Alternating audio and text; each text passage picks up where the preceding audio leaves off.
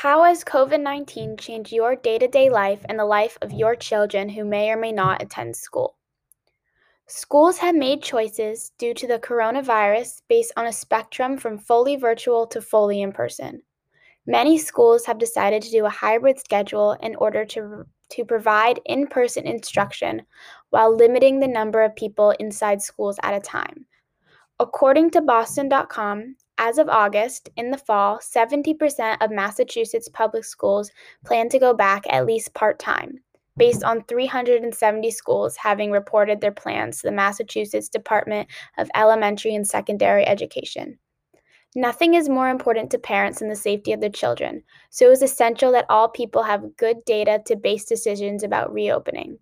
Because of this, the media has played a crucial role in getting out important facts to people throughout the pandemic. It is the media's responsibility to present unbiased information and data for decision makers, including students, parents, teachers, and administrators, to use related to schools. The Center for Disease Control, also referred to as the CDC, has come out with a long list of requirements and suggestions that schools need to take into consideration when making plans to reopen. These guidelines are based on wearing masks, cleaning materials and hands, and maintaining distance. The CDC has widely reported that the coronavirus is spread by droplets created when talking, singing, coughing, or sneezing. Because of this, it can be highly contagious without the appropriate cautions. This is why safety should be the school's number one priority by collaborating with state and local health offices. Schools also need to have a plan to close when necessary and return to fully remote learning because the data in communities can change daily. According to the CDC, there are many more benefits to having in person school, like access to free or reduced lunch, social interaction, and teacher support. However, it is essential that schools open safely. Ms. Sampson, the head of school at Beaver Country Day School, started her first year having to decide whether or not the school should reopen, and if it did, what that would look like. This summer, I don't know much were reading the newspapers, but um, when I came in June, my first day was June 29th, and if you had asked me on June 29th, will we be back on campus all in person, I would have absolutely said yes.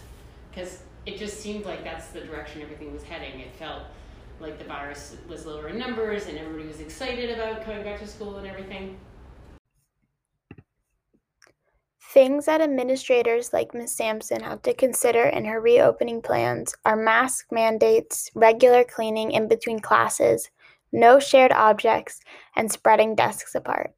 They also had to figure out policies for what happens when or if a student or faculty member got sick. The American Academy of Pediatrics has discussed the benefits and downsides of returning to school from a medical perspective. Schools have different support systems to help children when learning so- social and emotional skills, which are very challenging to teach remotely when students are isolated. Kids also have access to healthy meals, internet, technology, and childcare so that parents can work. Lower income families do not necessarily have these basic needs at home. Some downsides reported were that schools is going to look a lot different and be challenging for some younger children to understand.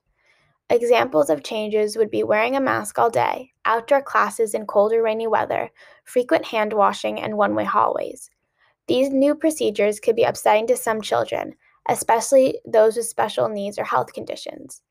Ms. Sampson stated that the media played an important role in her decision making about how to return to school genuine fear about returning to school and having the, the disease spread um, unintentionally by kids. Like, it, you know, nobody blames kids for mm-hmm. the fact that they can be asymptomatic carriers, but it, it's a factor. And so that I think what happened was that that the media really um, talked a lot about that, and I think picked up that news feed and it absolutely played into my decisions about coming back hybrid in a much more conservative way because our faculty, like any teachers across the nation, were just feeling very much like, what is the school doing to keep me safe? So it became much more of a conversation around all the different things that we put in place and The CDC published information supporting the return to school for students because of the benefits and based on what they know. COVID seems to not affect healthy young children as much as adults because their immune systems are stronger. However, they can still be carriers of the disease, putting parents, faculty, and staff at risk for infection. The consistent message the CDC has sent is that if a child or teacher is immunocompromised in some way, they should not return to in person school. It is also essential that if anyone at school is not feeling well or has a fever, that they refrain from coming to school. Media strongly influences parents and educators' decisions about attending in-person school. The Educators Writers Association reported that it is important for the education media to report accurately about returning to school. They criticized an article written in the New Yorker magazine that talks about a young boy who lived in an abusive household, and this made it difficult for him to participate in online school last spring. If schools did not open up, kids like him would not get an education. In addition, the New Yorker also stated that schools were closing for political reasons rather than for the safety of their communities. The New Yorker article paints a pretty negative picture of remote school for some people. Many kids did not show up to online school, did not do the work, and did not receive any consequences. The impact of this is that parents become angry that the safety of their children is not the priority, so they may not trust that schools can take care of children. This article also sent the message that remote options were not good for students either. As a parent, at the end of this article, I would have been very confused on whether or not to send my child back to school. In some cases, schools had no choice but to go virtual because they did not have the correct ventilation or space to keep everyone distanced. In these cases, the article was not helpful because it gave so many mixed opinions. Recently, now that schools have been progressing, there have been many articles reporting on high school and college parties which have caused whole public schools to close as well as colleges.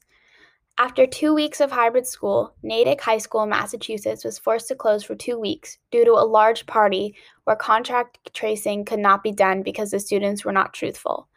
In addition, Lincoln Sudbury Regional High School was not able to open until the end of September due to another large party. After reading this article, parents are not necessarily going to have faith that they can send their children back to school and that other kids will be respectful of the rules. The article portrays the teenagers as not caring about their safety and health of themselves and their classmates. However, there are teenagers and it is challenging to prevent partying. This is also true on college campuses. Kirk Carapezza, who works for WGBH radio station in Boston, is an education reporter, says.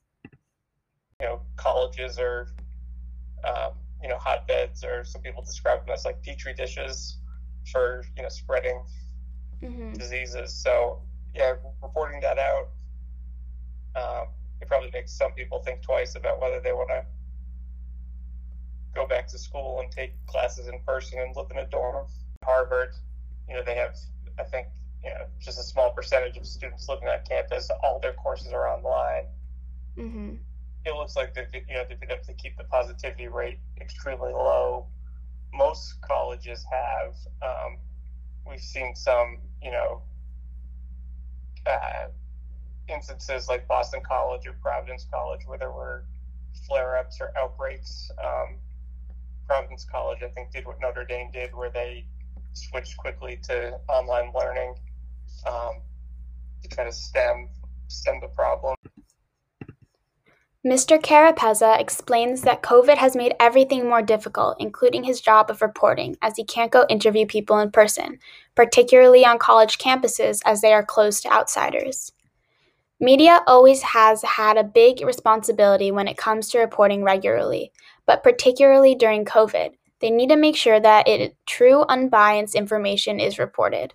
People are not trusting the information that is coming out of the government right now, so it is much more important for the media to get the information about the coronavirus correct, especially when it comes to children in school.